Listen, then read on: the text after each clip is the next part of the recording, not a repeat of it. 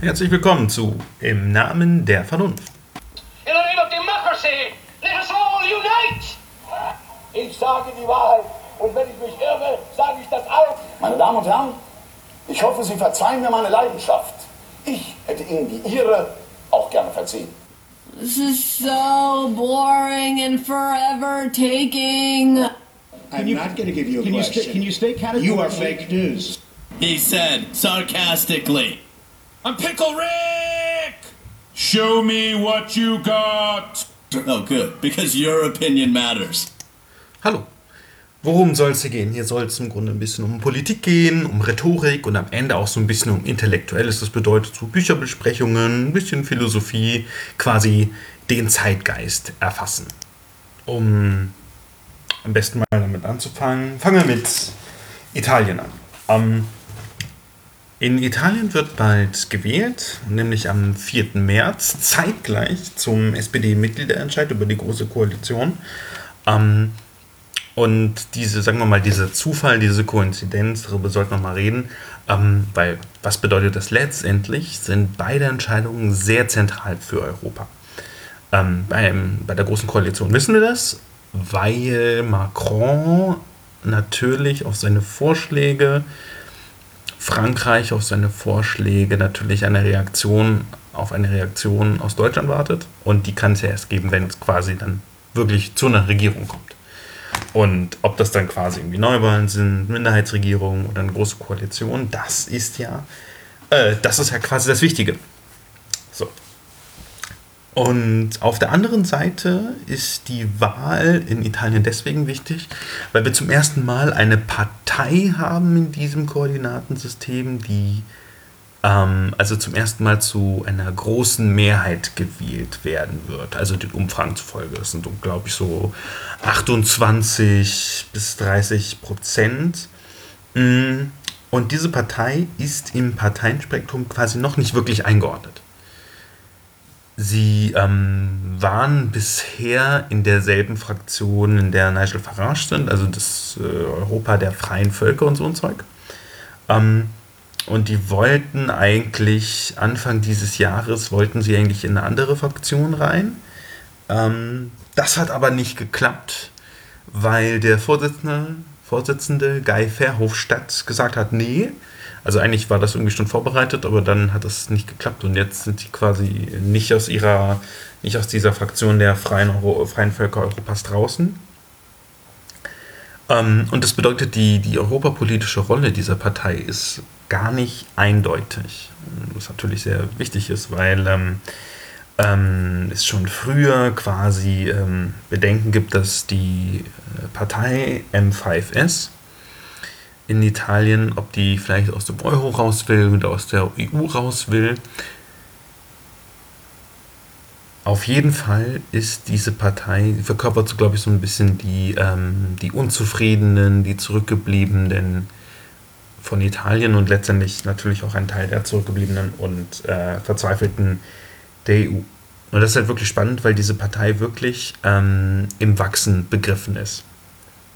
Die war, glaube ich, bei ihrer letzten Wahl ähm, zu einem nicht so großen Prozent, äh, zu so einem großen, zu so einer großen Prozentzahl vertreten und jetzt ist es ist die stärkste Partei gerade in Italien. Es ist also wirklich spannend und die haben quasi die Fäden in der Hand. Vielleicht ist es so ein ähnlicher Moment, wie es mal in Syriza gewesen ist, äh, um den Zeitpunkt, äh, um die Griechenland-Krise herum, als die da die, ähm, die größte Partei ähm, geworden sind.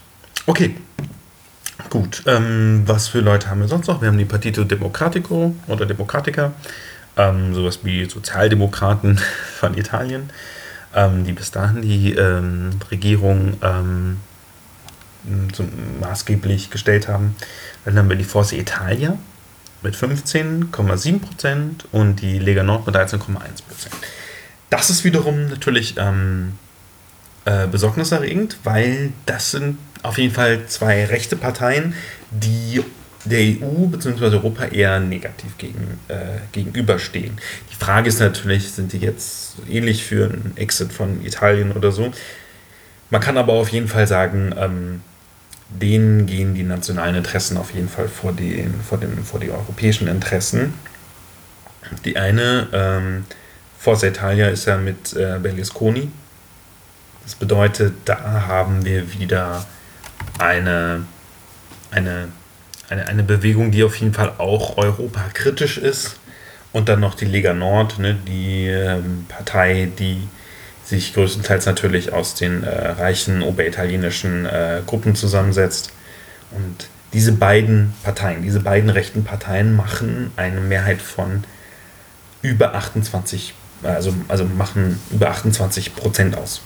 Also sind genau, also, also die, diese vier Parteien, das, da ist quasi nur, ist nur eine klar quasi pro-europäisch, das ist die Partito Democratico oder so. Und ja, das wird sehr, sehr spannend werden. Weil auch früher, um jetzt wieder zurück zur M5S-Partei zu kommen, dort eine, äh, eine antieuropäische Stimmung auch, geher auch geherrscht hat.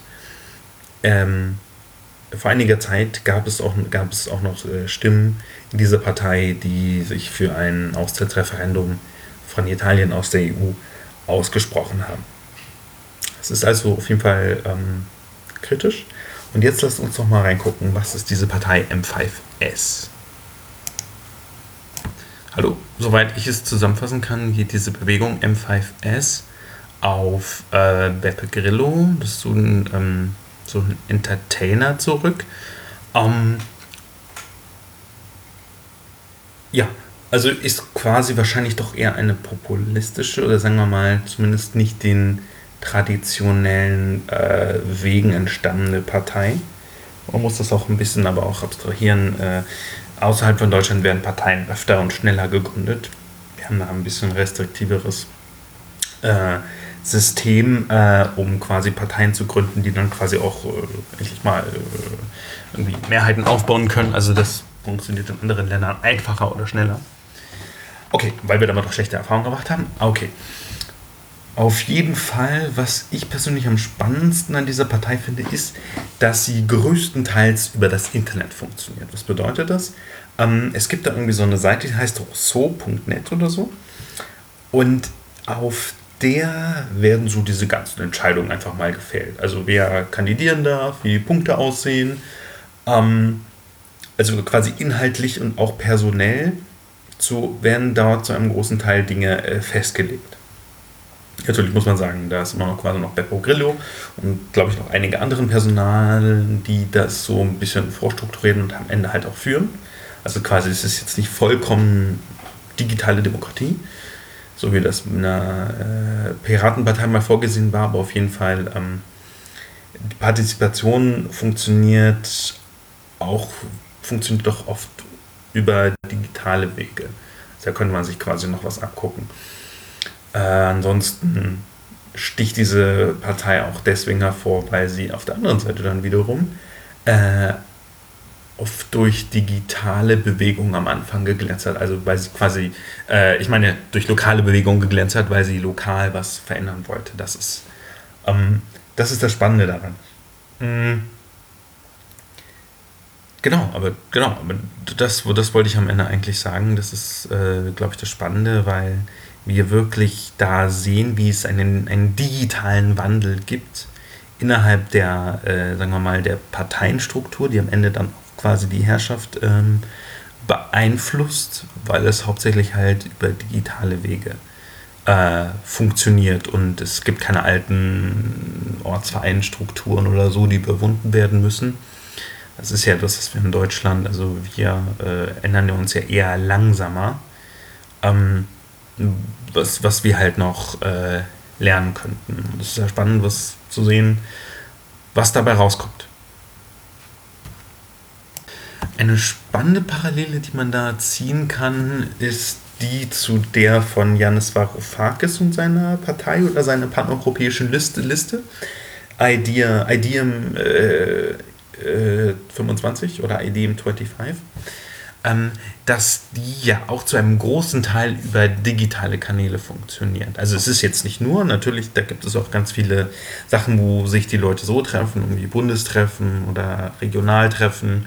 Ähm, und das, was schon wieder ähnlich ist, es gibt eine große Figur, die die führt, Janis Varoufakis hier. Das macht er auch auf eine gewisse Art wiederum autoritär. Mm, Also es ist jetzt quasi auf der einen Seite schon eine Belebung der digitalen Basis, aber auf der anderen Seite auch wiederum so eine autoritäre ähm, Machart, bei der quasi ähm, Dinge vorgegeben werden, ohne dass man sie, ohne, ohne, dass, ohne dass sie durch den digitalen Weg hervorgebracht werden, aber sie werden am Ende durch digitale Bestätigung legitimiert. Das ist ganz spannend. Da gibt es dann irgendwie nicht keinen großen Parteitag oder so.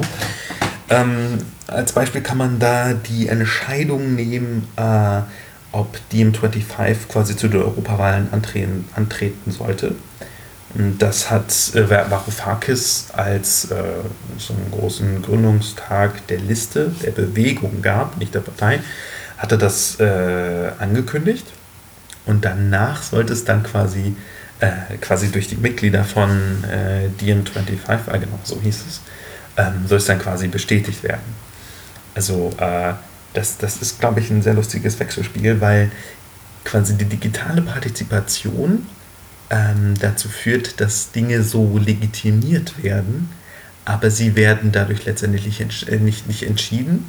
Ich, ich, kann es nicht, äh, ich kann es nicht versichern, aber ich habe das Gefühl, dass es wahrscheinlich bei M5S, also bei dieser Beppekelo-Partei ähnlich ist, dass quasi so die Führungspersonen da was vorgeben und es sich über digitale Kanäle letztendlich bestätigen lassen. Also sagen wir mal, sagen wir mal die Hauptrichtung. So, warum ist das überhaupt wichtig? Ähm, das ist deswegen wichtig, weil Italien zurzeit das Problem hat, dass es wegen der Wettbewerbsfähigkeit von Deutschland durch, durch dessen geringe Löhne ähm, kaputt konkurriert wird. Das bedeutet quasi, Italien ähm, verliert quasi im Wettbewerb zu Deutschland sukzessive immer mehr, weil äh, Italien seine Löhne nicht so runterschrauben kann und will. Das ist auch sehr verständlich beziehungsweise weil Deutschland seine Höhne nicht, Löhne nicht angemessen äh, erhöht. Warum ist, das, äh, warum ist das quasi wichtig? Weil wenn wir das verstehen, dann verstehen wir quasi die wir wirtschaftliche Misere, die finanzielle Mis- Misere in Italien. Sind also, die sind ja quasi aus dieser, aus dieser Euro-Krise quasi immer noch nicht raus. Die mussten ja letztes Jahr sogar noch ähm, äh, Papiere abschreiben und eine, eine Bank war gefährdet. Ähm, warum das letztendlich wichtig ist, weil wir dann verstehen können, woher das, sagen wir mal, das antieuropäische Ressentiment herkommt. Sagen wir mal, ähm, bei Forza Italia und Lega Nord ist es ja klar, diese Menschen oder sagen wir mal, dessen Wählerschaft, die speist sich natürlich daraus, dass die Menschen unzufrieden sind, wie es mit der Regierung ähm, zurzeit äh, funktioniert hatte.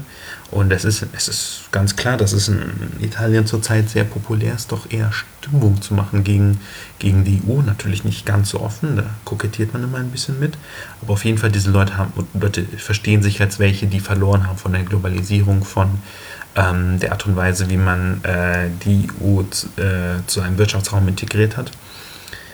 Ähm, und deswegen ist es, ja, deswegen ist es wichtig, diese Strukturen zu verstehen, weil wir dann verstehen können, wozu diese Wahl führen kann. Sie kann nämlich am Ende dazu führen, dass die Leute, dass die Leute dafür wählen, dass man aus der, dass man aus der EU austritt oder aus dem Währungsraum austritt, was äh, gravierende Konsequenzen für generell vor allem für uns Deutsche hat, aber natürlich auch für den Rest Europas, wenn die Währungsunion aufbricht. Also das ist äh, mit Vorsicht zu genießen. Da kann viel auf uns zukommen im März und in den Monaten darauf. Ähm, aber warum es noch wichtig ist, ist, weil am Mitgliederentscheid, sagen wir mal, sagen wir mal, ähm, eine Rolle Merkels hängt, eine Rolle, die Rolle von Merkel hängt, äh, ob sie unsere Kanzlerin sein wird. Warum glaube ich das? Ähm, naja, weil sie ansonsten eine sehr schwache Mehrheit im Bundestag haben wird.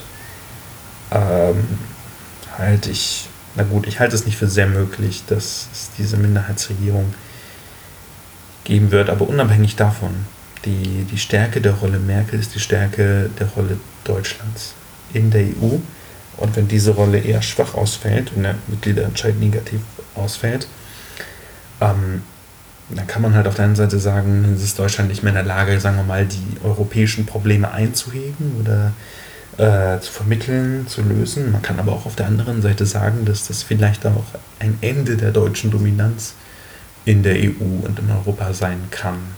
Das wird, äh, ja, das wird sehr spannend, was da, was da passieren wird. Ähm, das ist das, das ist dann quasi zum Nachteil Deutschlands oder zumindest einigen Gruppen in Deutschland sein wird. Ist natürlich klar. Die Frage ist nur, werden dann die Unternehmen eher verlieren in Deutschland oder werden das die normalen Arbeitnehmer sein, also die normale Zivilgesellschaft? Ja, und deswegen ist es eigentlich so wichtig. Also wir werden an einem Tag, wenn wir erfahren, wird es eine einigermaßen legitimierte und starke Regierung in Deutschland geben und wir werden wissen, wird es eher eine rechte oder eine, ähm, also wird es eine EU-tolerierende oder eine sehr EU-skeptische Regierung in Italien geben oder Regierungskonstellation geben in Italien. Deswegen ist dieser Tag so unglaublich wichtig und man sollte wirklich darauf achten. Halten wir fest, es wird spannend. Die Zukunft wird spannend. Die Zukunft! Die Zukunft!